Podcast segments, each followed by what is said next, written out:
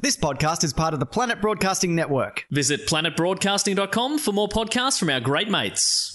The following episode of Tofop is rated MA for mature audiences. It may contain sexual references, time travel references, allegations of bin misconduct, and mild coarse language. Tofop advises that this episode is not suitable for anyone under the age of 15 or anyone who thinks a comedy conversation between two old mates sounds like a terrible idea for a show. Minors must be accompanied by a parent or guardian. This is John Deek speaking.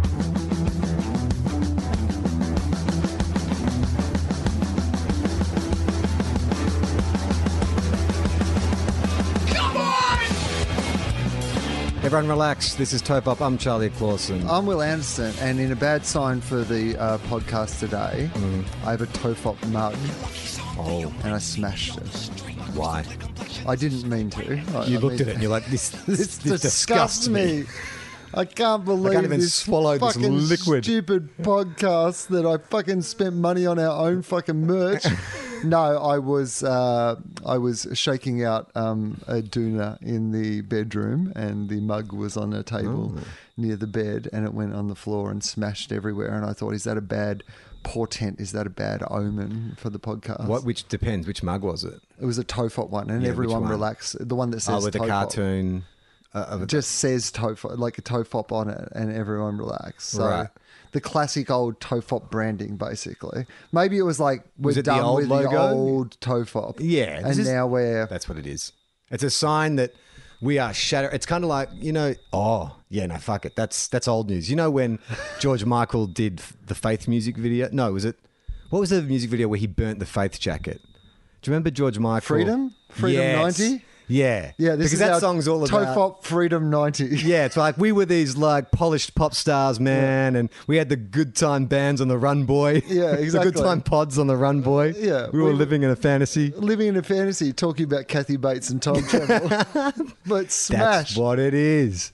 It's like we're, we're the old us. It's no longer relevant. We're, this is the the new tofop, the thoughtful tofop. Yeah, yeah, exactly. We've had to have some sort of ceremony, some sort of cleansing ceremony, Right. and so I accidentally had that when I was trying to put the doona on.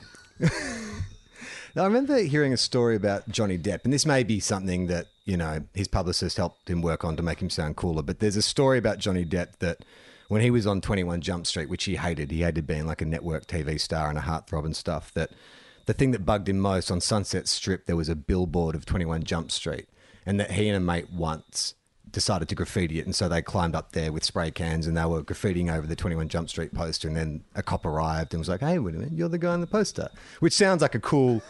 If you're trying to cultivate an image of being like a bad boy, a Hollywood bad boy, but do you think that's what we're doing? Is like, yeah, man, we're just fucking. We don't. We don't. We're not mainstream. You don't know what we're going to do next. Our equivalent of smashing, uh, graffitiing a poster on Sunset Strip is smashing one of our own mugs I paid for myself.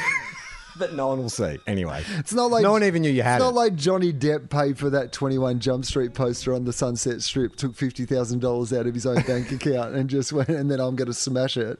If you were his agent, you get the call. I mean, look, I'm sure he didn't get into any trouble or whatever, but the publicist calls and says, look, Johnny uh, uh, got ar- arrested, or at least, you know, he, he got pulled over by the cops last night and he vandalized the billboard. It's probably going to get back to the producers of 21 Jump Street. Just wanted to give you a heads up. As the agent, what's your next move? Yeah, well, firstly, you bounce around the office on your already swollen testicles and excitement about the opportunity this gives you in your next negotiation. Because, like, his whole character is that he's this, you know, Bad boy. undercover cop. He's Oh, a right. bad boy. You know, like it, it fits him perfectly. You'd be asking for more money. You'd be like, I think you saw the news. we want an extra fifty thousand dollars an episode. So you think that they would be like because we told that story about um Oasis, like uh, uh, you know their first uh, trip to overseas as a band, they went to Amsterdam. They never made it because they started a fight on the ferry and blah blah blah. And their agent was like, "Fantastic, you can't buy this kind of publicity." Do you think Johnny Depp's agent was like, "Great"? We, you know, we've got a big plans for this guy. You know, we want him to be known as the the the, the anti heartthrob heartthrob. That's what it would have been great if we had like managers and you know producers and stuff in the early days of uh, Tofop, and we are like, we've lost another episode. And They'd be like, great. totally fits in with a, the big picture idea of you guys being these lovable idiots. Brilliant. On brand. We're asking for more money. Does from it- Patreon. Does it ever kind of like, you know, because we're a fairly professional unit now. We have people who take care of those things and make sure the show sounds good and is released on time. And, you know, we have Taylor doing social media and stuff. Does it ever kind of grind your gears when something does kind of, like, you know, an episode comes out late and people are like, oh, typical Tofop, wouldn't expect anything else. Uh, no, I think it's. Gla- I'm glad that we've set that as our base level for what people expect. you know, I feel like there is there is a certain comfort in the idea that no matter how fucked we are, people will be like, "Oh, that's on, on brand." Yeah. it's like when we've tried to do that live Instagram. Yes. And it took us like 20 minutes to get the microphones working, and us everyone's just like, "Ah, this is great! This is these Look at guys." these idiots! How terrible they are at their job." So if we their pretend job they made up themselves. If we set the bar low enough, then we can never really fall underneath it, can we? I mean, I guess that's true. Yes, we have lowered expectations right to the bottom, and therefore, anyone who just the people are just happy that they get it at any stage. Although, like we've been putting out weekly episodes now for At least it feels like a year. at least a year. It's Yeah. got to be more than a year. I think that we've regularly put out episodes, and it's been nearly two years of regularly putting out episodes of philosophy now, and so. I think that that is a level of professionalism that we have brought to the table. Yeah, where's our respect? We're mean, not I- Rodney Dangerfield. we we Tofop, much like Rodney Dangerfield, don't get no respect. Well, I guess it's kind of like the, the equivalent is probably, you know, like a guy in a boy band, like Harry Styles and Justin Timberlake. They go out and they want to be a serious artist, but everyone's like, ah, no, you're fucking in sync guy. Like you've got to somehow, you can't erase the past, but you've got to somehow say, look, I've had two distinct stages in my career. Like when Justin Timberlake did the Super Bowl, and then at the very end, he brought out the NSYNC guys, and it was like a ni- nice little nod to say, hey, yeah, you know, like I haven't forgotten my past. I know where I've come from. Like, is it important that we acknowledge, we occasionally acknowledge that we had this embarrassing past? Yeah, except like to use the boy band example, that would imply that one of us had left and become more popular. Yeah. and then brought the other back for a performance. right. Like it'd Well, be, that is philosophy. Philosophy was a show that started from Tofop, essentially, which has become our most popular podcast. And occasionally you'll, well, not occasionally, you regularly come back. Like, has there ever been someone who's, had, oh, Michael Jackson, I guess, for a while, he was Michael Jackson, but he would still tour with the Jackson Five. right. So I guess it, but at some point, he was like, fuck, why do I need my brothers? like, I'm doing fine on my own. In fact, I was doing fine before then, let's be honest. Um, I guess that the equivalent. Phil would- Collins. yeah, Phil Collins. Phil Collins. Yeah. well, can still play with Genesis, and that's fine, and people still like Genesis, but he's Phil Collins. Have I spoken on Tofop about that Phil Collins clip that I'm obsessed with? Okay, so there's this Phil Collins clip that I am just absolutely fucking obsessed with at the moment. And I've watched it maybe like 15 times. It is. I've never seen a crowd be so into a moment in a like pop and rock and roll show in the history of pop and rock and roll. Can I guess what Yeah, it is? please guess. Is it in the air tonight? Yes. Is it when he does the drum solo? Okay, so have, you might have seen this clip, I'm not sure, but he's performing on this set, which is the biggest set you have I ever have seen seen- in I've your seen entire life. Have you seen this? Yeah. It looks like, I mean, it's it's like the set of like uh, Ninja Warrior Yeah. or something. Yeah, yeah, yeah. This is Phil Collins' set, and in the air tonight is his encore, obviously, right? So it starts with him just backstage, Mm-hmm. and so you you just seeing the crowd build up, and like you know it all just sort of starting up, and Phil's backstage, and he's wearing like, I guess like a smock, like pants and a smock. Like a painter's smock? No, like more like a monk's smock. Oh, yeah, okay. Like a, um, almost like a, like a, what a kung fu master might wear. I- Exactly. yeah, yeah. He looks like he's working at the local dojo. like a collarless, it's like a collar. I, I think I have seen this clip because obviously, yeah. So he's popped down from work at his local dojo, and he's Genesis does not exist in this dojo, does it? No, Phil say. so he has a um like a headset microphone. It's like he's it's like he's doing a TED talk or he's launching Apple's new iPhone, right? Yes, or like starting his own cult. It's very cult leader, Yeah, yeah. like you know. Hillsong. And so he's on this massive set. Um, he's in his smock. He's got this like uh, headset microphone on that has this sort of Ball. ball, yeah, on the front of it, but it's kind of like a flat ball, like he's working the drive-through at McDonald's. so he's come from his two other jobs, the dojo and working the drive-through at McDonald's, and then popped down to do the encore at his It gig. was the first time, the last time they ever met. Would you like fries with that? Yeah. Just drive to the next window, please. He's taking orders as he's doing this concert. And so there's a bit of fun with him backstage. They're filming him backstage, and you know the crowd's all building up. And at this concert, there's got to be it's a massive venue. There's probably twenty thousand people there minimum, right? And he comes out and he starts singing in the air tonight. And basically, his performance is that he just walks around the set. that's right. So there's no real dancing or anything. Oh, which is kind of a relief.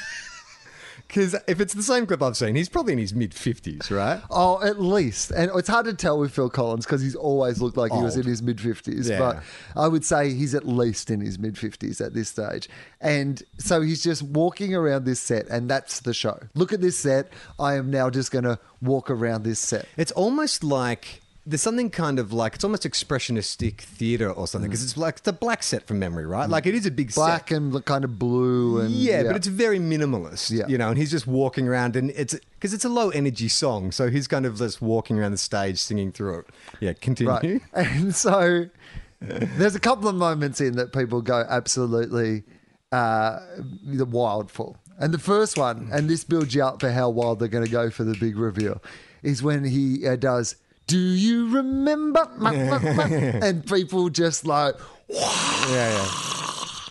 and even then, you can kind of see in his eyes, Oh, "Oh, I've got him now. I'm going to get him later. If I get him with this bit, they are going to love the next bit. and so he walks. So he's he's walked from the top of the set down one stage to the front of the stage, sung a bit of the song, does his "Do You Remember," and then he walks right back up the other side of the set, and it's dark up in the top middle part of the set.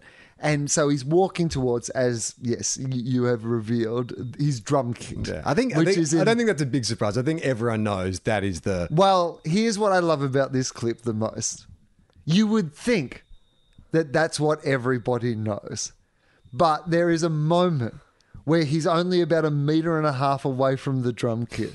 and then and, and and you know, a couple of bars away from that bit of the song because it's perfectly timed. And then suddenly the lights come on the drum kit and the crowd go wild in a way when they realize, oh my God, He's gonna play the drums. it's the drums and he's going to play the drums. Like, never has anything been more obvious and yet more of a surprise in one moment. And then he sits down at that drum kit and he plays that drum solo. and people just have never been happier.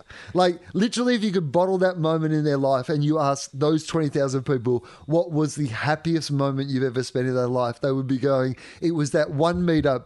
Between when we realized he was going to play the drums and when he played the drums, that was the happiest I've ever been in my life. Mean, I think if you're a drummer too, because the drums are such a kind of like big instrument, you know, like it's not like you can just whip out a, a set of drums and play them. So for a, a drummer, they very rarely get that kind of sweet child of mine opening riff moment where the crowd goes, oh, like, you know, we know what's that, what, what's coming next. But that drum fill or whatever it is, is like, that's Phil Collins's signature sound. And the fact that he plays the drums himself is like, people like, oh man, it's all, it all makes sense now. right, that's why he's got the headset mic on. He needs his hands free to play the drums. I should have seen this coming. Yes, of course you should have seen this coming.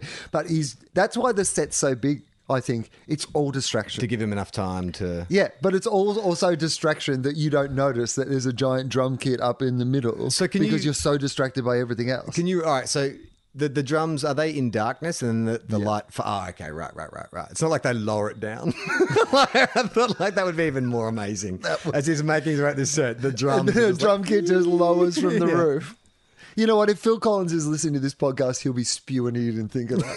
because that is the only thing that could have made the moment better. It is. I don't know why, but I, I reckon I've watched that clip like 10 or 12 times in the last three weeks because there is just something about the audience not realizing what is going to happen and then realizing what is going to happen that is just so joyful. What's the and what's the rumor about in the air tonight? that it's it's a it was based on a true story about it's Phil wrote it because he knows that a friend of his saw someone drowning and, and turned the other way. That's like because well, as Eminem explained to us, you know that song by Phil Collins in the air tonight, where a guy saw another guy drowning and Phil saw it all, and after his concert he felt something like that. Do you know what the the urban myth is? Well, that's. I, I believe that's kind of what the urban myth is, but it's not about that. Is In the, air tonight. truth? But yeah, look at myth. In the air tonight, myth. Okay, here we go. All right, fact check. This is from Snopes. Right. Got to ruin everything, don't they, Snopes? It's good that Snopes have got involved in this, though. In between, like debunking Donald Trump's lies and stuff like that, it's good that they suddenly, guys, Phil Collins in the air tonight. That's the one we're doing today. Okay, so uh, in the air tonight, false rumor holds that Phil Collins wrote the song in the air tonight after witnessing an incident in which a man refused to come to the aid of a drowning swimmer. Um, okay. Of all pop songs for which elaborate apocryphal backstories have been created to explicate the lyrics, all right, fucking Calm down. Snopes. Phil, Cor- Phil Collins' 1981 hit in the air tonight from his what album was it from? Could you tell me? Uh, no jacket It's the required. only album I know as well. but that is wrong. It's called Face Value. And perhaps, uh, perhaps the most varied and fantastic set of legends associated with it. Okay, great. Encompassing adultery, rape, murder, drowning, and the dramatic exposure of a reprehensible wrongdoer resulting in an arrest or suicide. The narratives all include despicable acts either witnessed by Phil Collins or visited upon him and his family or friends, inspiring the musician to exact a form of revenge by encapsulating the experience in the lyrics of a song. Okay. Um, Also, just before even we get into what those rumors are, what a great insight into how they, people think Phil Collins operates. That if he sees an injustice done, writes he'll just write a. Phil Collins song about Why it. don't you save him from drowning? Maybe the guy didn't save him because he couldn't swim, and he thought, "What is the point of two of us going out there in jail? I'll just make this, the situation the guy's worse." like, "Hey Phil, do you want to ha- have a hand in this?" And Phil's over there with the notepad. just going, hang oh, on, hang no, buddy. You wait. About Phil's drawing a set with a giant set of drums. Maybe I could get him to like fall from the roof. Okay. Every once in a while, oh, I'll hear someone mention that there's a story behind the Phil Collins song in the air tonight. This seems to be a quote from someone, so I'm not This will be the the inquiry probably. Okay, right. At any rate, Phil supposedly wrote this song after watching another man watch someone drown. He was too drunk or stoned to help himself. Okay, well, it's still fair enough. Like, I think in that situation, maybe you should just call for help. Call an ambulance or call police rescue or something like that. The other man apparently could have done something to save the drowning person, but he didn't. One version of the story even has Phil doing detective work. oh, I love it. Phil Collins, the gumshoe.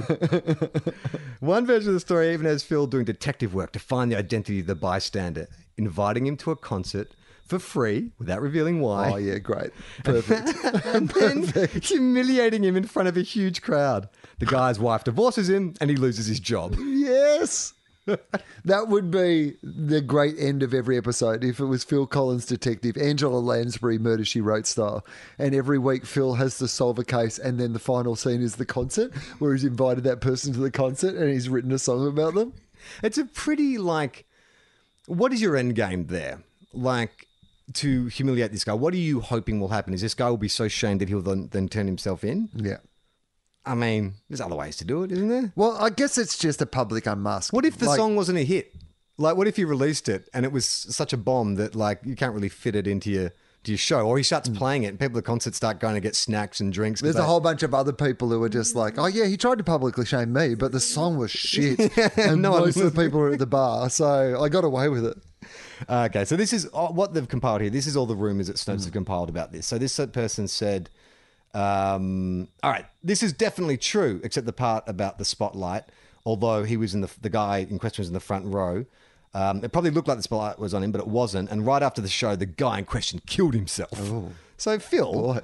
I mean, if like you've just two people have done it's a tragedy twice now, and you're complicit in that. Someone should write in the air tonight too about About Phil, writing- Collins. Yeah. They invite Phil Collins to a concert, and he's sitting in the front row, and they're like, well, "We've got two drum kits. Yeah. Watch out, Phil Collins."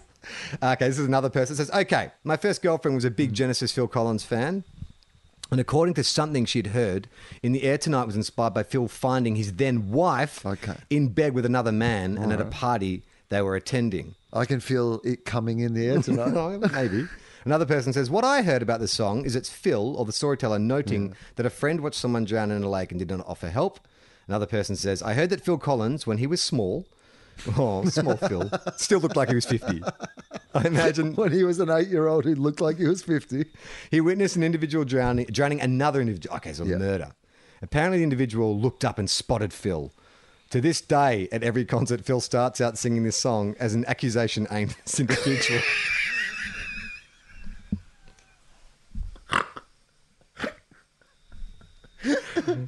Uh, I like this one. Uh, this is this is a very colloquial uh, uh, uh, uh, way it's written. Last night at happy hour, good old Phil came on the jukebox singing in the air tonight.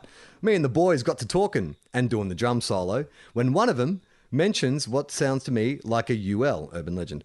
He says the inspiration for this song came from years ago. Phil's wife had been assaulted, and Phil knew uh, who it was.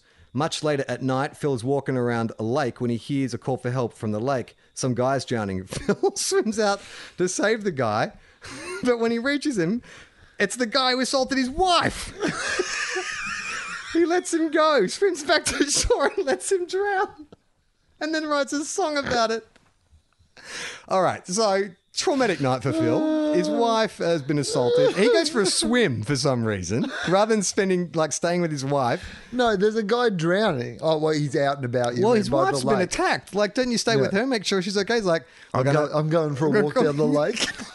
at night. And it just, but then again, the guy who committed the assault, why is he swimming? What's yeah? What's he doing? Trying to make a break for it? Another person says the version of the story that I heard is uh, Phil's wife is assaulted. Phil finds out where the guy lives. He arranges to play a concert at the guy's hometown. A ticket is sent to his house. Phil debuts uh, debuts the song debuts debuts the song at the concert. Um, Okay, so if you've just watched someone like drown or watch someone be murdered, yeah, and you receive a ticket to a Phil Collins concert in the mail, do you immediately go to the concert? Would you Would you be suspicious that you got a free Phil Collins ticket? yes. I mean, I'd be sus on any free ticket to a Phil Collins gig from now on. Yes. Just based on these rumors. Like, if out of the blue you were like, hey, you know what? I was at home and we suddenly got uh, two tickets to go and see Phil Collins, I'd be like, oh no. But I'm you- not going there. I'm not sitting down. Your seats down the front? Oh, fuck, it's Just under the happening again. Yeah. But so you are banking on the fact, if you're Phil, Yeah. that this guy is a Phil Collins fan that he's want to go because you know you know we get um, you and I often are offered tickets to go see things and, and whatever and if you're not into it you often won't go so I've turned down heaps of things. Imagine if there Yeah. were people trying to, c- c- uh, to, uh, to go see like finger me for a Limp- crime. or Limp Biscuit like Fred they were Durst just like, is got invited to the opening night of a, a Lion King, but I did not go because I thought that Simba was going to finger me for a crime. Um, okay, so this guy says, I heard a similar story about 10 years ago. I believe that I heard it on Casey Kasem's Top 40. Okay. Casey Kasem's Top 40.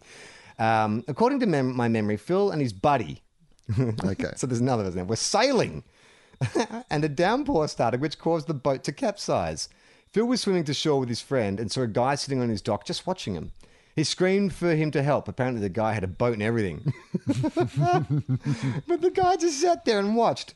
Phil made it back to shore, but his friend drowned. Phil later tracked this guy down and sent him front row tickets to a near, to a nearby concert. The guy showed up and Phil did blah blah. blah. Again, he's not very direct. Phil, is that why Genesis broke up? It's like the rest of the other two guys in Genesis were like, Well, you know how they found out they'd broken up. Phil invited them to a concert and he'd written a song about it. You guys are not in the band anymore. So Snopes uh, butt in here. So in between all the all the anecdotes, say the non-specific specific specific specificity the non-specificity spe- nice the non-specific mm, the the non-specific nature of the song's. Specificity. Speci- no. Oh, now I can't do it. Specificity. speci- specificity. Specificities. Oh my God. How do you pronounce it? Specificity. Specificity. Specificity. Specificity. That's right. This show is improved out of sight in the last 10 years. The non specific nature of the song's lyrics Specificity. allowed for a variety of interpretations with lines such as, Well, if you told me you were drowning, I would not lend you a hand. Okay, let's go through the lyrics. That's what I want. Okay, you got them? Let's. I'm going to look up the lyrics of "In the Air Tonight" because um, I, I want to see if we can from Oh, I've got the him here. lyrics. Oh, you've got them all there? All right, yeah. good. Okay. right. I can feel it coming in the air tonight. Yeah. Oh Lord, I've been waiting for this moment all, all my life. Oh Lord, can you feel it coming in there tonight? Oh Lord. Uh, da, da, da. Um, if you told me you were drowning, I would not lend a hand. I've seen your face before, my friend, but I don't know if you know who I am. Okay, so that fits into the. Okay, so with these lyrics so far, my number one choice of all the rumors is the guy who assaulted his wife. Right. Because you're talking about like, you know, coming in the air tonight, you know, and then it's suddenly like, you don't know who I am, but I know who you are, mate. But he would know who Phil was. You'd think. There's probably more of a chance, unless it's like a random attack. Yeah, a random Okay, that's a random attack. Yeah. Okay, so it wasn't like an affair or anything like that. Okay. Um, all right. Uh, you don't know who I am. Well, I was there, and I saw what you did, and I saw with my own two eyes. So you can wipe off the grin. I know where you've been. It's all been a pack of lies. okay. Uh, I can feel it. They're coming in the air tonight. Well, I remember. I remember. Remember? yeah. I remember. Don't worry. How could I ever forget? It's the first time, the last time we ever met. But I know the reason why you keep your silence up. No, you don't fool me. The hurt doesn't show, but the pain still grows. It's no stranger to you and me. I don't know whether the drum solo comes in one of those two places. Okay, uh, this is Snopes. Lighting effects used when Collins performed the song on subsequent tours may have fed versions of the legend that end with the perpetrator being identified and singled out via the spotlight. And then this is another person's story. In the Air Tonight gives me chills. I saw a Film perform it live on his Into the Light tour, and it was really cool. the stadium was completely dark, except for these lights encircling the stage that stretched out and started to look through the crowd. The lights look like those things that a submarine uses to see the surface. Oh yeah, hmm. those lights that we all Yeah. know really What a well. great relatable example. if people couldn't imagine what lights look like at a concert, that has really cleared it up. lights in the sub. I didn't know submarines had lights that look for the surface. So hang on, you're telling me we've gone to a rock and roll concert and it's dark, but there's some sort of light that's circling the stage? I can't in any way imagine that. Do you have a more clear and accurate example? Submarines? Oh, you got me. I'm in. The overall effect was really simple, uh, but very effective. It was really neat. Okay, this is Snopes. As Phil Collins has explained numerous times over the years, I bet. In the Air Tonight, as well as most of the Face Value album, deals with his bitterness and frustration over the end of his marriage to his first wife, and the lyrics do not reference any specific real life event. Uh, under variations, the various forms of legend about the origins of the Phil Collins song encompass many differences in many differences in detail. The song is usually said to be about an incident Phil observed, uh, but it's sometimes reported that Collins based the lyrics on an incident he heard about but did not witness. So, like he took it from a newspaper article or something. The time lapse between Collins witnessing the incident and his writing of the song varies. He wrote this song right away. He waited several years, or he wrote the song many years later because he was a child when the incident took place. Well, that's everything. Yeah. that's that is so non-specific. The nature of the tragic incident also varies. Uh, it is most often a man standing idly by while someone else drowns or nearly drowns.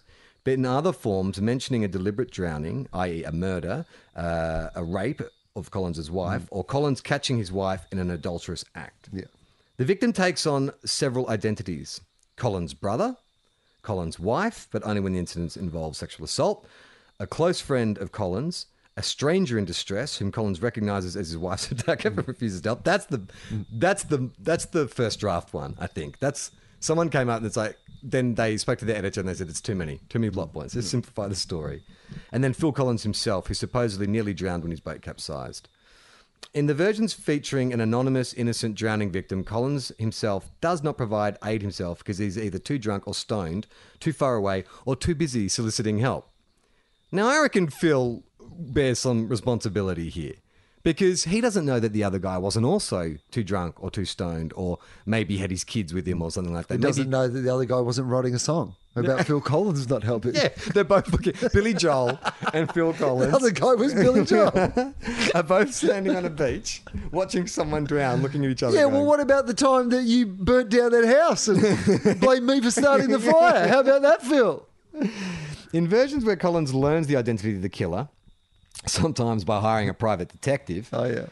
he invites the man to an upcoming concert uh, and sends him a ticket anonymously. At the subsequent concert, Collins premieres in the air tonight, which he sings while the spotlight shines on the inviting guest. I love that because there are moments in rock concerts where they'll do that, you know, especially if it's a ballad or a love song. They'll, you know, or the camera will isolate on one person, and you'd be like, oh. Oh, Phil, I love Phil. The, the camera's on me. And then it's like, j'accuse. well, uh, we went to see um, Leonard Cohen, and um, uh, what had happened was I was meant to be going to see Leonard Cohen another night, and then my um, uh, manager she had to like have an emergency wedding. Her mum was dying, and so they rushed forward their wedding so that her mum could like you know enjoy her wedding. And it happened to be the night that we were going to go and see Leonard Cohen. So she did not need to do this, my manager, but she contacted the Sydney Entertainment Centre where the other concert was going to be mm. and said, Is there any tickets left? And there wasn't. It was completely sold out.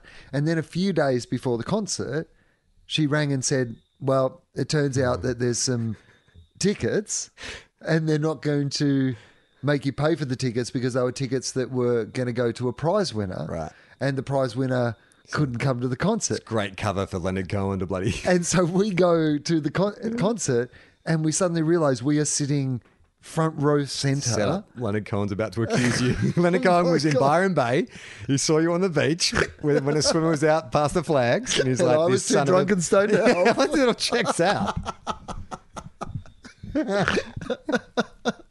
And like people still like I'll meet people who say, "Oh, did you enjoy that Leonard Cohen concert?" And I was like, "How do you know I was there?" And they said, "Well, you were on the big screen all the time because Right. the camera would go to the front row." So maybe I was, As a setup. maybe I missed something. Maybe one of Leonard Cohen's songs was about me, accusing me of something. Hallelujah is really about a guy who could have saved another guy from drowning. So, uh, the little side note, the little uh, extra info is um, hip hop artist Eminem referenced the legend yes. on the Marshall Mathers LP. So, in Stan, it goes, You know the song by Phil Collins in the air tonight about the guy who could have saved the other guy from drowning but didn't? Then Phil saw it all, and at his show, we found him. So, an annotation of that lyric surmised that the titular Stan is jumping to the conclusion that the myth is true since he's not very rational right now. Okay, right. He's a fucking genius lyricist. So that's meant to be the it's sign. meant to be that. Yeah, that Okay. he's unstable. Yeah. He's a good rapper. That guy. He is writes good actually- lyrics. He actually really. I mean, That's smart. I didn't pick that. It's a up. lot of downside, you know, that uh, Marshall has, but there is also a lot of upside. Yeah. All right, that's the show. Felt like a good place to finish it. What have we done? Fifteen minutes? Uh, we actually have done um, 30. Oh, good. Well, we've got some mail. So why don't we just dig into some mail? Hang on. You get your iPad, and I'm going to pause this for a second, and I'm going to play you this moment from Phil Collins. Oh, yeah, brilliant.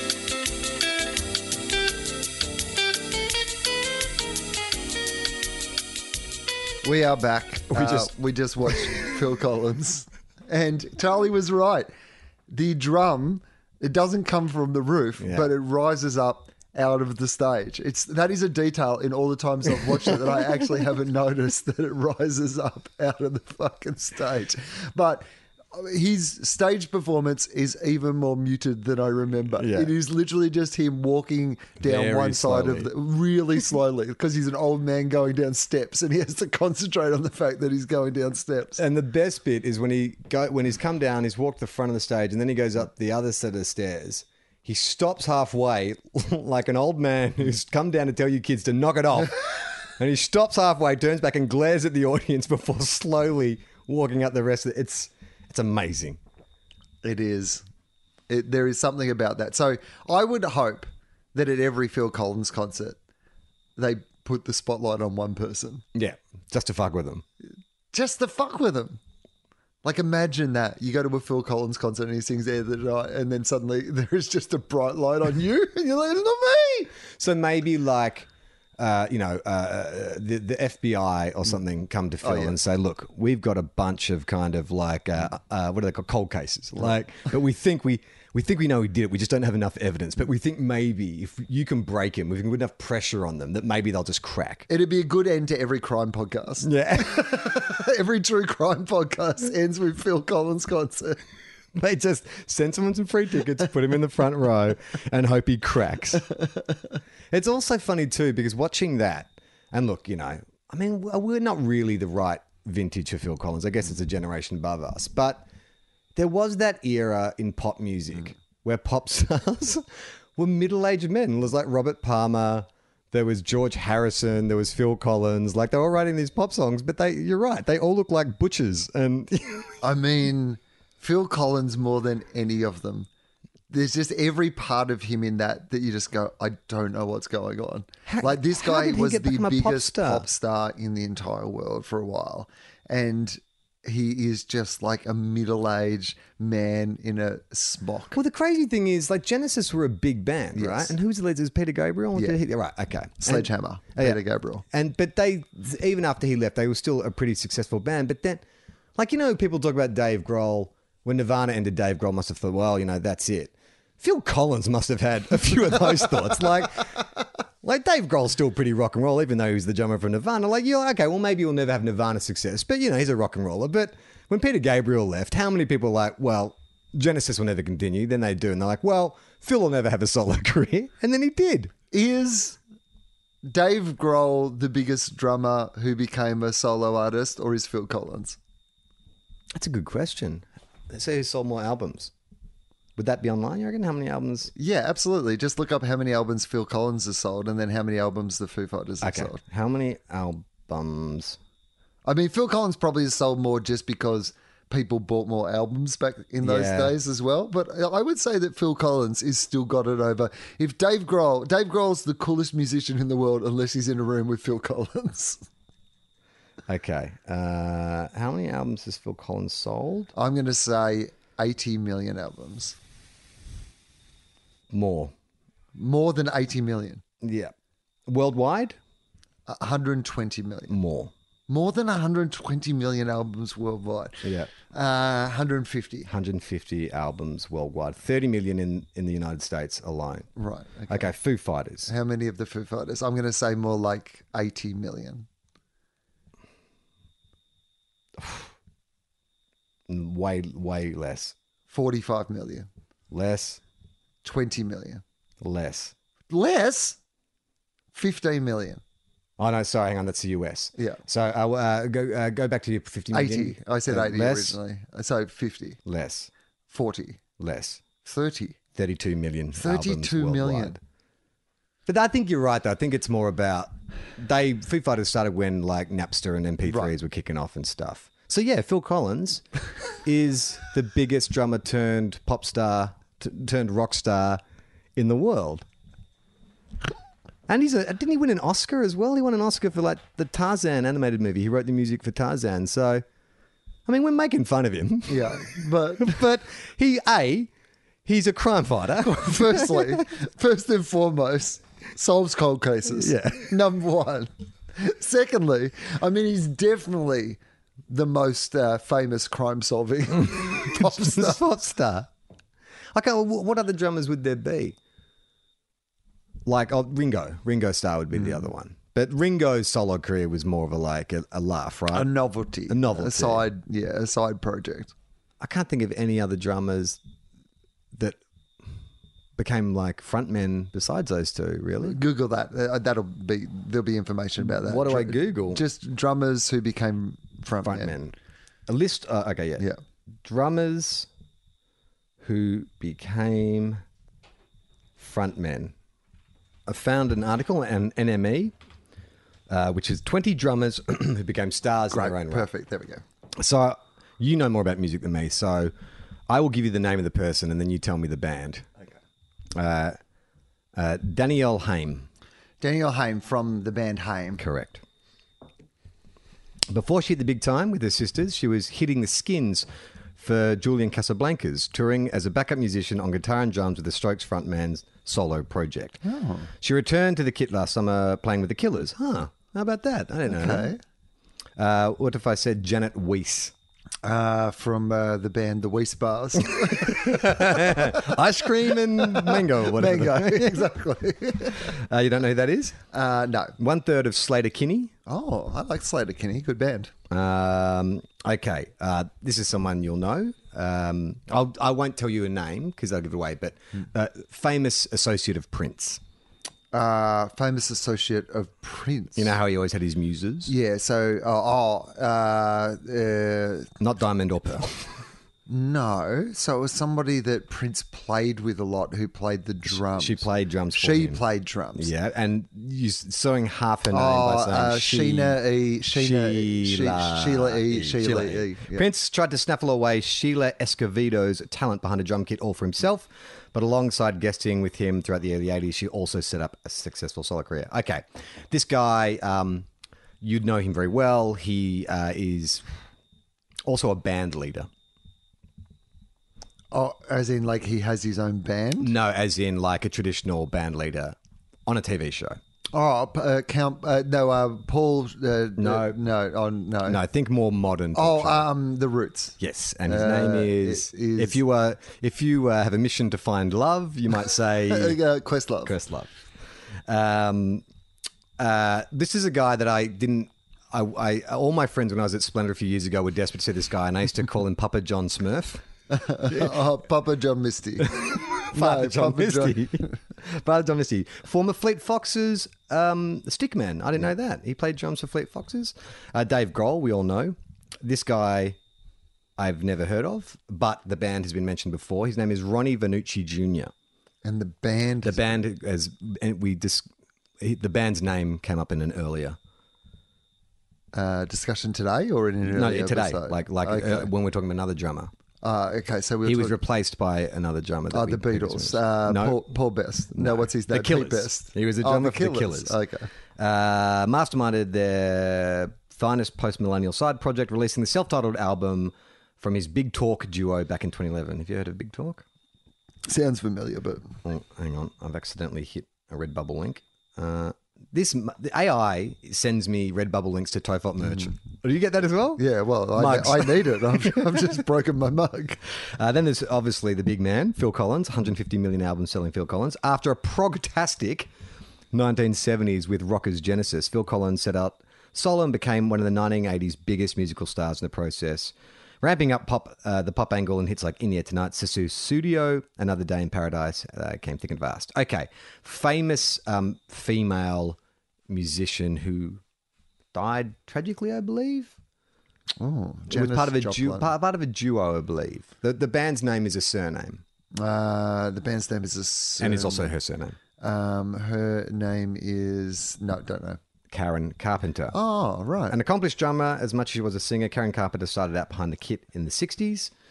All of the early performances of the Carpenters saw her singing from the drums, but she eventually took up a position center stage. Every now and again, she'd bust out a ballsy solo. Well, Karen Carpenter must be up there in terms of album sales. She's quite big, wasn't she? yeah, the Carpenters were pretty big.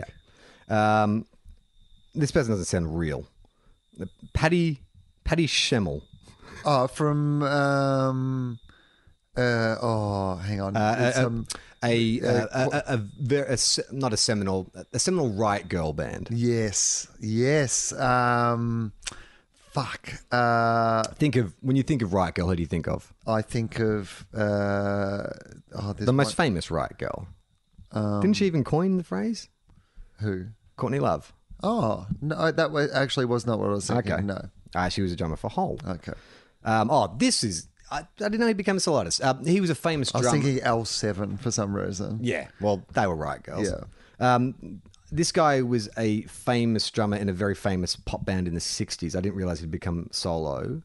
Um, rivals to the Beatles. The Rolling Stones.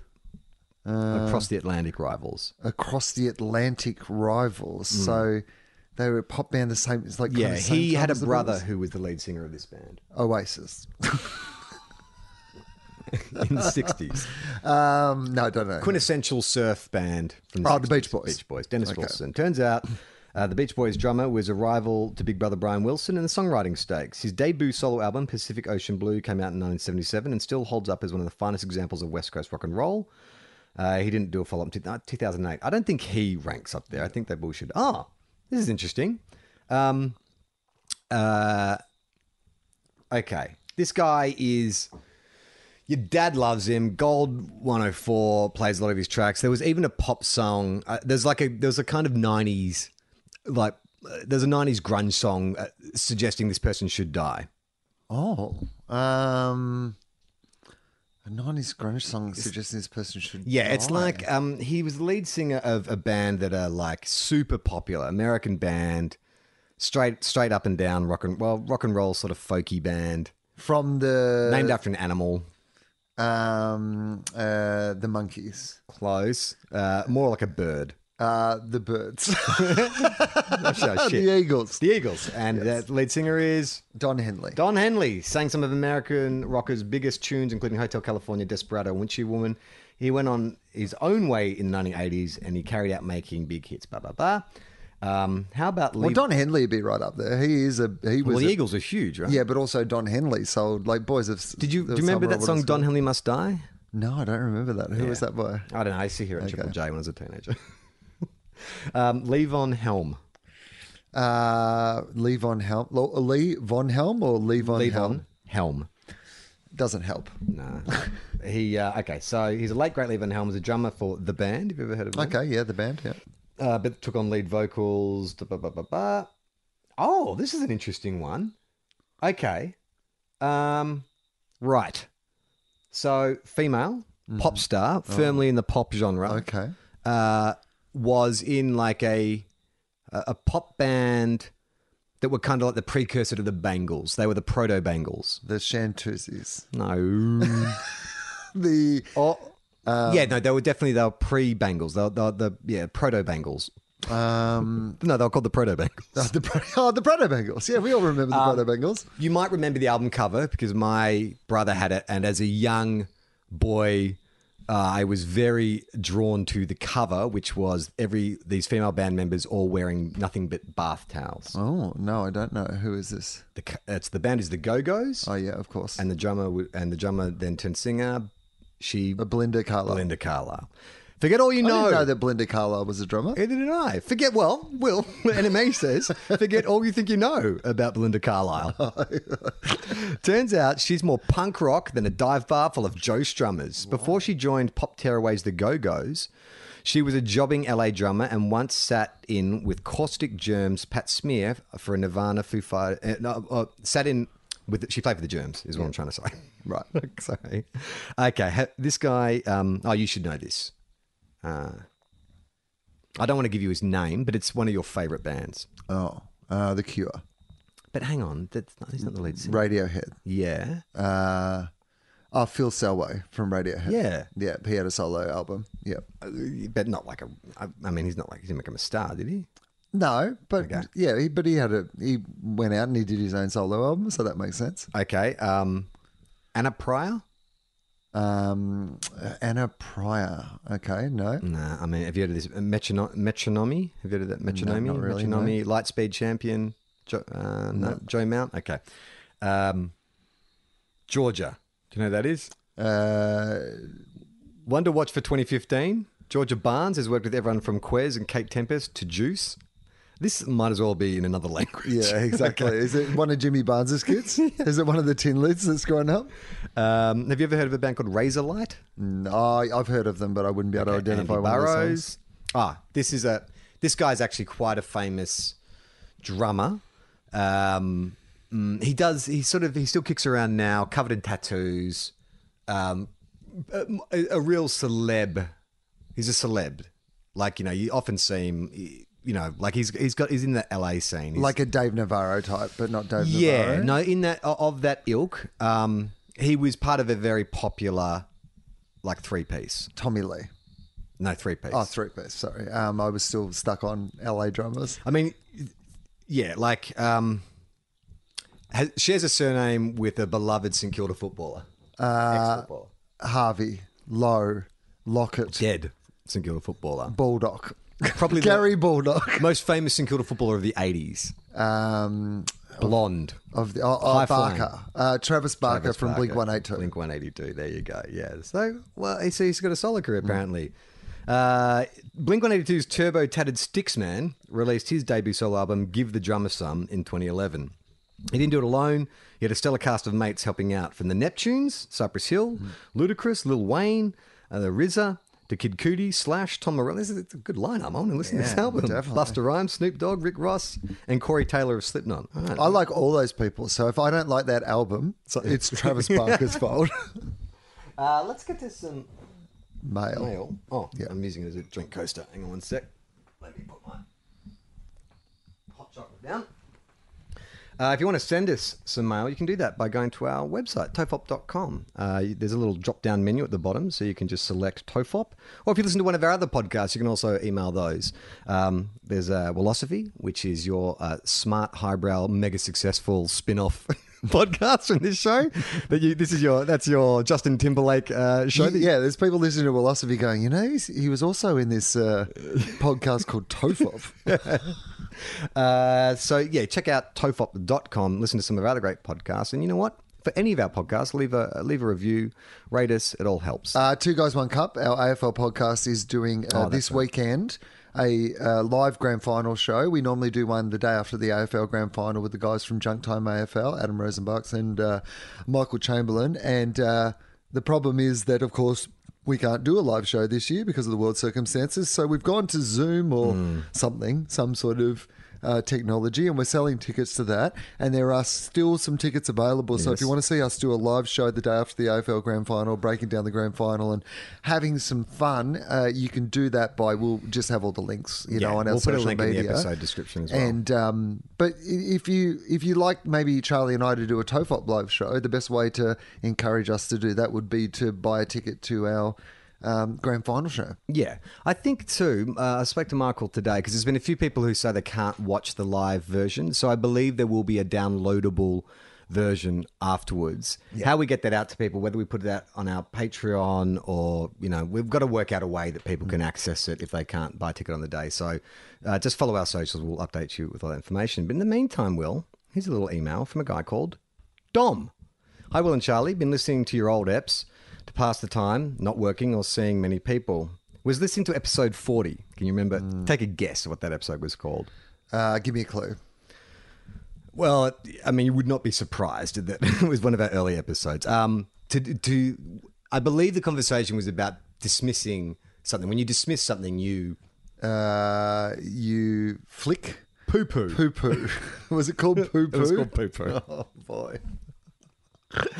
Uh, you talk with Justin Hamilton about the order of friends actors that you would sleep with. Okay. It's not what you said, but I'm being more PC. Thank you.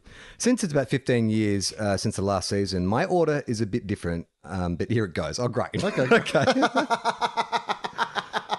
From first to last.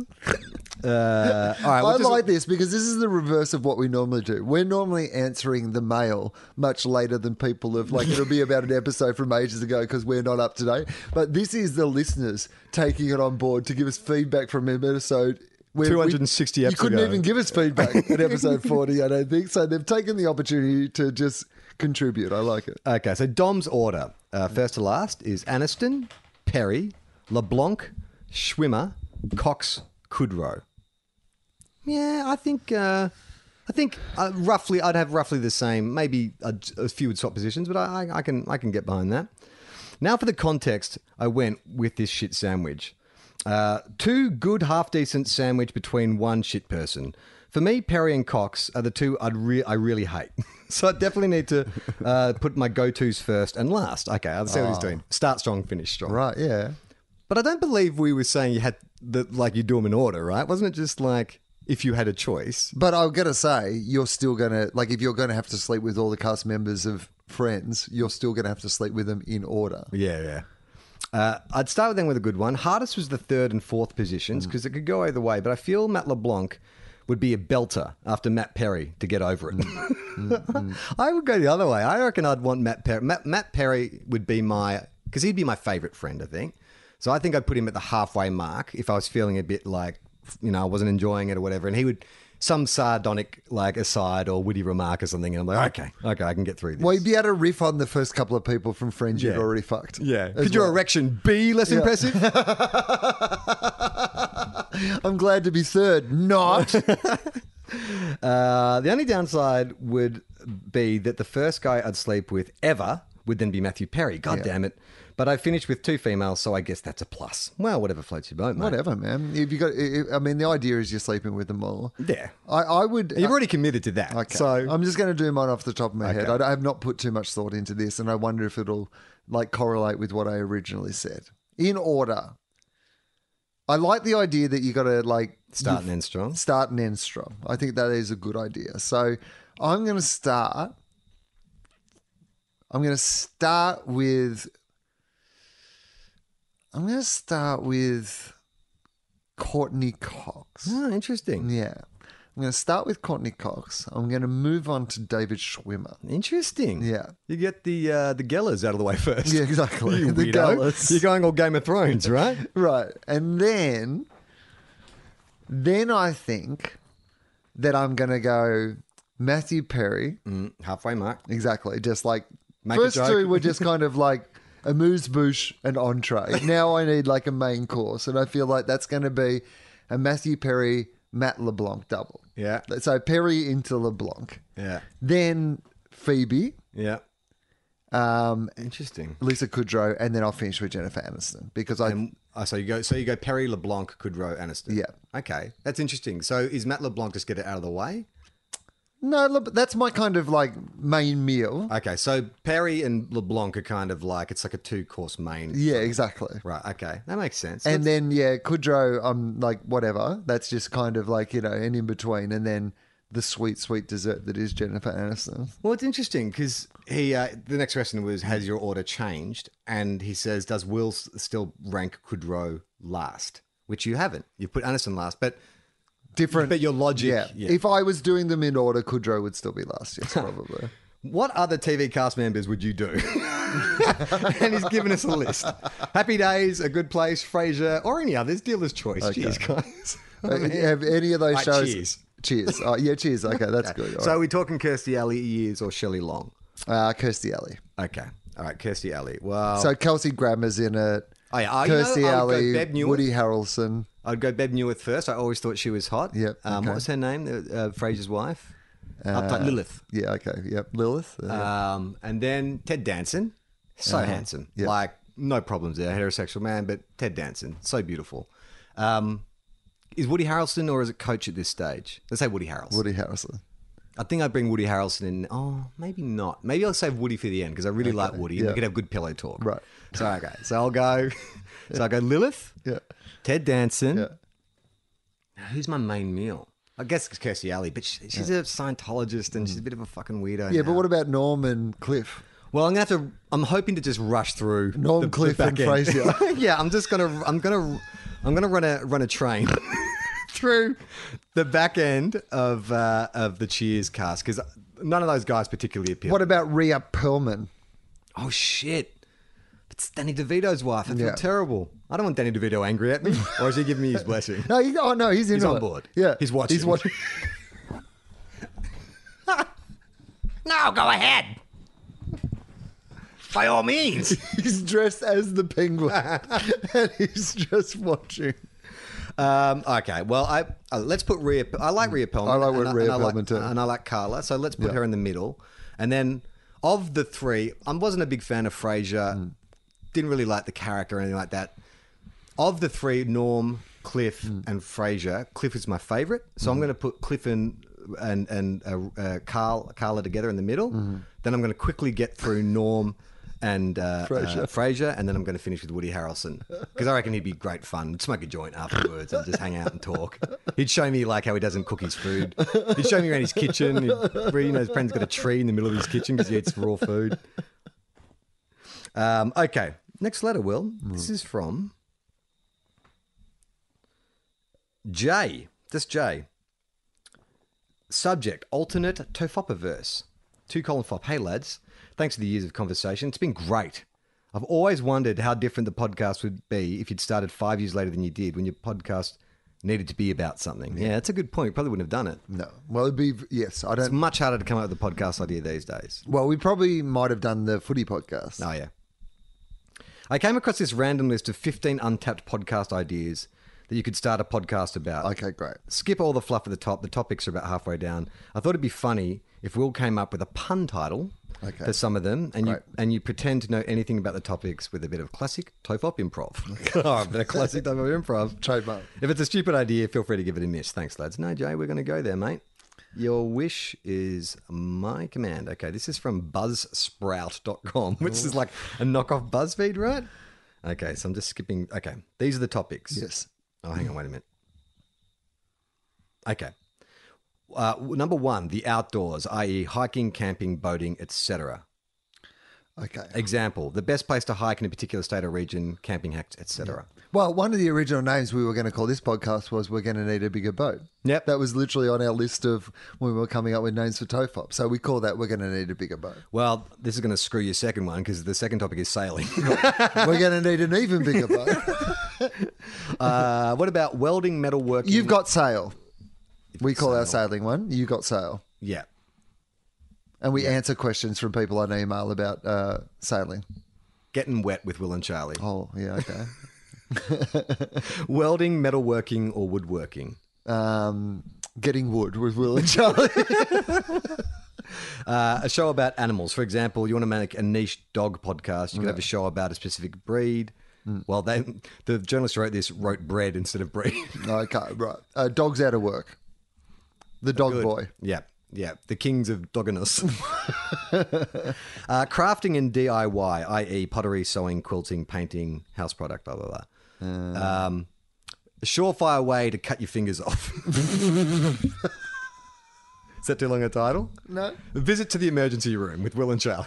Crafts. Um, Craft work? craft. Oh, craft work. Yeah. Yeah, great. Um, a, so, a pod about musical instruments like guitar learning hacks, successfully booking gigs. Um, how about this? Drummer to singer in 30 days. Oh, yeah, that's good. Um, house flipping.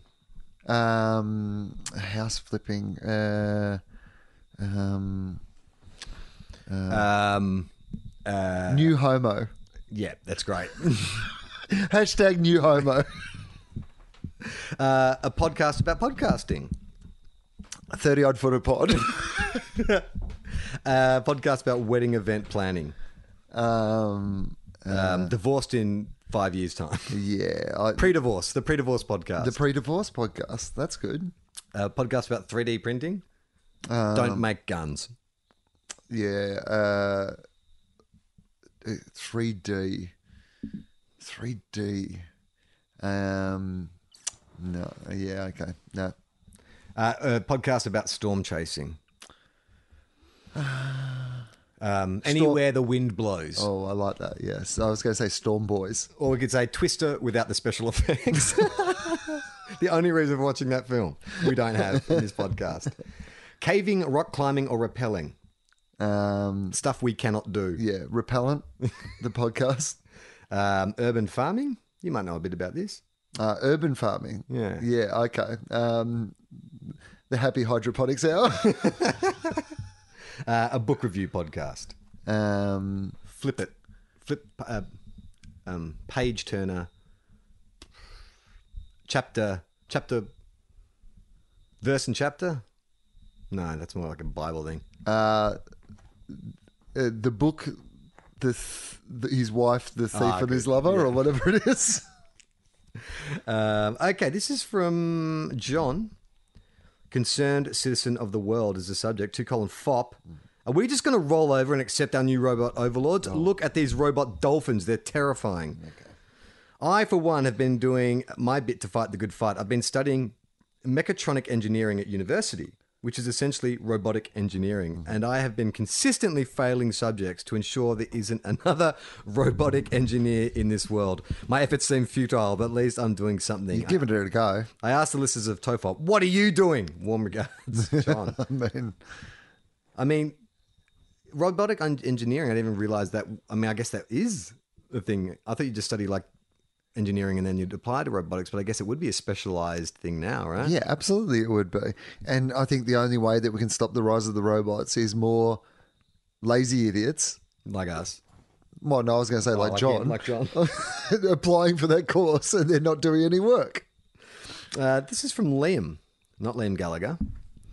Uh, subject could have crashed the car. Okay. I remember. he says, Hey guys, I just wanted to say that when you were talking about getting kicked in the tubular hmm. balls with a cowboy boot, I cried laughing so hard I could have crashed my van. Not that I am encouraging kicking in the baby makers, but man, that broke me. I was laughing so hard. On a side note, I was listening to your email segment after the kicking where a listener asked about how much you would charge to talk about his company. I thought I'd ask about mine. I make homemade silver coffee bean jewelry under the name Coffee Bean Culture on Facebook. Here's a website. Although I've not built the site yet, so I'm currently just using Facebook. Okay, so ah, I was going to, yeah. well, event one It's on. Facebook. Yeah, go to one day. Go to www.coffeebeanculture.com and hmm. hopefully the And we can't mock that, by the way, because you know it took us a long while to get our website together too.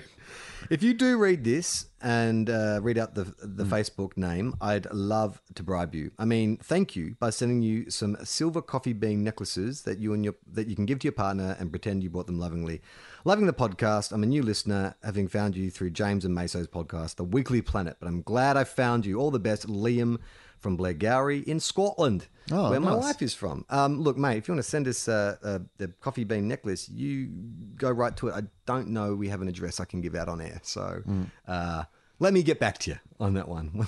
we'll get a PO box or something. Uh, this next bit of mail is from Scott. Margot Robbie, ASMR. Hey guys, I'll keep this brief. After hearing you discovering ASMR last episode, I figured you might enjoy the one Margaret Robbie did about Vegemite. It's easy to find via Google and it's worth the three minutes. Enjoy. Did you know about this? No. I'm going to search that as soon as I leave your place tonight. Yeah, you can report on that next week. Um, okay.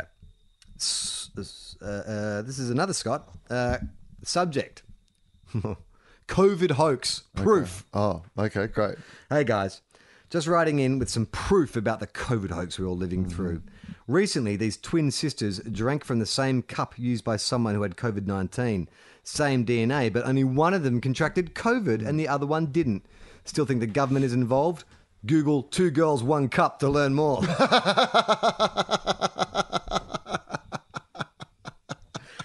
As Wil mentioned, we have a podcast called Two Guys, One Cup. It's about AFL. Much better if you listen to Very than the one. different. Very two different. girls, one cup.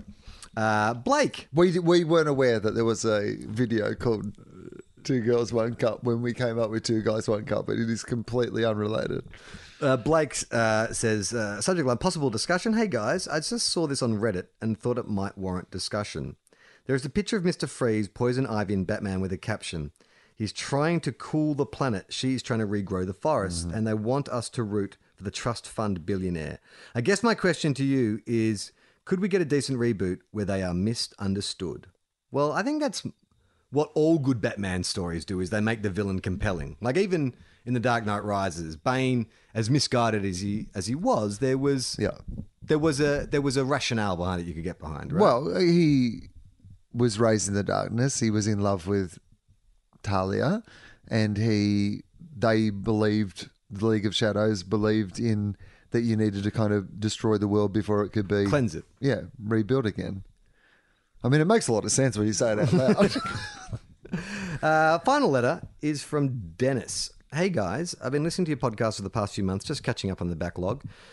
Recently, I was on long service leave and thought I'd dive into a few 80s movies. Towards the end, I watched a childhood fave called The Wraith. It starred Charlie Sheen's pretty typical revenge flick with a supernatural twist. twist. Think The Crow, but he kills people with a car. It was the 80s. Long story short, he gets his revenge after knocking off five guys and rides off into the sunset with his girl, but not before giving his murder vehicle to his brother. Did Charlie Sheen's character just frame his brother for his murder? The car was a Dodge Interceptor 85 model, I think, so it's very unique. I'm not sure the makers of this film thought this through. Have you seen any movies that made you say, hey, wait a second, keep up the great work, Dennis? Yeah, yeah, there's like plenty of films. Uh, Back to the Future. The plan is to seduce your mother. like, that's the best option to get your parents together. You don't want to just like anonymous letters sent to each of them, like, you know, Freaky Friday style to get the parents together. no, this is the only option that we could come up with. Well, I guess in Back to the Future, the, the twist is that his mother has fallen in love with him. Yes. So he has to somehow take that attraction and direct it at his father. So I'll forgive Back to the Future in this instance. I think most 80s movies. Yeah, it's not like Marty went back and said, You know what I want to do? I've always wanted to do, Doc. Marty, you disgust me. Great Scott. You're a pervert. Um, speaking of 80s movies, there's a show that everyone That'd has be wanted. great, by the way, if like Doc Brown, because like the idea being that like you know, how does Marty and Doc become friends? How do they like end up working with each other, right? So Marty's this local teen, Doc's this like you know disgraced scientist, and like Marty's been helping him out with his like time travel experiments and all these sort of things. And Doc says, "I think I've got it. I think as long as I can get this plutonium, I think that we can like the master time travel." working. And I want you to you know do it with me. And Marty's like, on one condition. Have you seen my mum in the 50s? She was hot. Yeah, I mean, Back to the Future was the original Pornhub because that's pretty much all Pornhub is now. People Yeah. trying to save their parents from something in the future. Uh, a lot of people have asked us to talk about Cobra Kai. Oh yeah, Um, uh, so here's what I'll say about Cobra Kai. I watched the first season. yes. I've watched only the first two episodes. Of and. I loved it. Really enjoyable. It's everything. People were right. It's exactly what you and I would do if we were to reboot the Karate Kid. Everything about it is great. But having said that, I, so I binged the first series and then went straight into the second, and I cannot recall a drop in quality quite as steep as what I've experienced from the first season to the second season. To the point where I think I finished it. I'm not sure. I tuned out about. Th- I got worried in the first ep. Tuned out about three episodes in, and then started hate watching it. Like I couldn't believe how much they made me hate all these characters that I well that's not true. Johnny I still think is the best character and they should have just stuck with him. Him but the the, the premise of Cobra Kai season 1 is bad Santa. He's this dude who's fucking terrible at life. He's a bad guy. He's a grown-up bully and he teaches a kid how to fight. And there's mixed messages the whole way through and it's entertaining, it's funny and the music's great.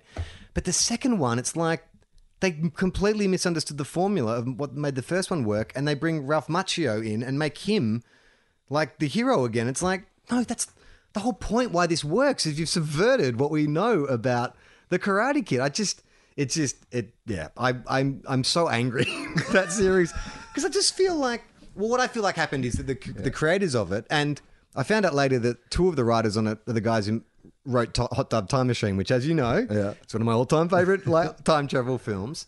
And I think they had a great idea for a, a series, and they had a brilliant first series, and it has a great arc. It's really it builds at the end. It's really, but then when the network came back to them and said, "All right, series two, they were like, "Fuck, we're just gonna make we it." just did not imagine you would want a second series of this. It is it is so bad. Like I really I I, I can't express enough how disappointed I am with the second series. Look, I'll be honest, I'll probably watch the third just to see if they can get the magic back, but I think True Detective is widely Are they trying to follow the formula of the Karate Kid movies themselves in that the first one's good and then they just get less and less good as they go on? It feels like that because it feels like all the magic of the Karate Kid. Well, here's the other thing that they do, and you may have noticed in the first three episodes, is they do just the right amount of fan service where it's like, oh, you know, what's this uh, object? Oh, and then they'll have a flashback. You're like, oh, Miss Miyagi gave that to, and so it's just the right amount, just to remind you, but they don't dwell on it. This fucking second series, they they just play entire clips, entire clips from the old films, and it's just like. I think they think I think they misunderstood that Daniel is not Daniel Daniel is a character that you root for because he's the underdog. Right. Now that he's a successful karate champion, car salesman with a beautiful wife and stuff, I don't want to fucking see him triumph. Yeah, fuck I want to see him lose. Yeah. Like what I was hoping they were going to do was make him the villain. He become like, you know, he's now a corporate fucking scumbag. It felt like that's where they were going from the bit of it that I saw. I was like, oh, this is great. And in a way, the first series is like Yeah. that. But the second series, I don't know if Ralph Macchio's agent muscled in and was like, hey, you know, he wants Mm. a bigger slice of the pie. But everything about him as a character, or Danny LaRu- Daniel LaRusso as a character, is he's got to be a loser. He's got to be up against it. That's why the Johnny Lawrence character Well, I was going to say, if he lost everything, again, I haven't seen it. So, but if there was a point at the end of the first series where, like, he lost all the success that he had and then had to rebuild, you could probably That would have the been story perfect. around him. That's exactly what they should have done. The end of the first series, whatever disaster happens, some scandal, he loses his business, his wife leaves him, Mm. Yep. and he blames Johnny for it. And now he's coming for Johnny. And so you can just build it up like that. But yeah, man, like it's just. I'll be interested to see if you. I mean, I think you will enjoy the first series, but I'll be interested to see if you make it into the second series because it's just like garbage. Well, I'm sorry, I don't have time to watch that. I'm too busy watching Phil Collins in the air tonight for the 15th time. Um, all right, we're going to wrap it up there. Uh, if you want to support the show, uh, best way to do that, um, besides you know buying stuff from our sponsors and leaving reviews and going to our YouTube channel and all that kind of stuff, is to go to Patreon. That's the hard cash money way you can support the show. There's a bunch of great bonus content up there. We will put, be putting more stuff up there. In fact, should we tease our idea for the new show we've been talking about doing that we think maybe we'll release on Patreon? Oh, yeah, why not? Yeah. So what we just did then, hmm. that discussion about what you do with Cobra Kai, we're thinking we're going to do a new podcast Yeah. where we take famous like properties and we put our spin on it. I don't know if you call it a reboot or a reimagining or a rewrite. Well, taking like a character or like not necessarily, you know, it wouldn't necessarily be Cobra Kai style where yeah, you take it's not the continuing adventures of Batman or No. anything like that. But taking like a beloved character from a movie or somebody that you might have wanted to see more time with and then pitching their own spin off series. Yeah. So we haven't really decided what it is yet. We haven't recorded it yet, but that's coming soon, and we're going to release it on Patreon. And it'll be one of those things where if we feel like we get enough interest in it, then we'll make it a regular thing. But for now, I'm Charlie Clausen. From Wil Anderson.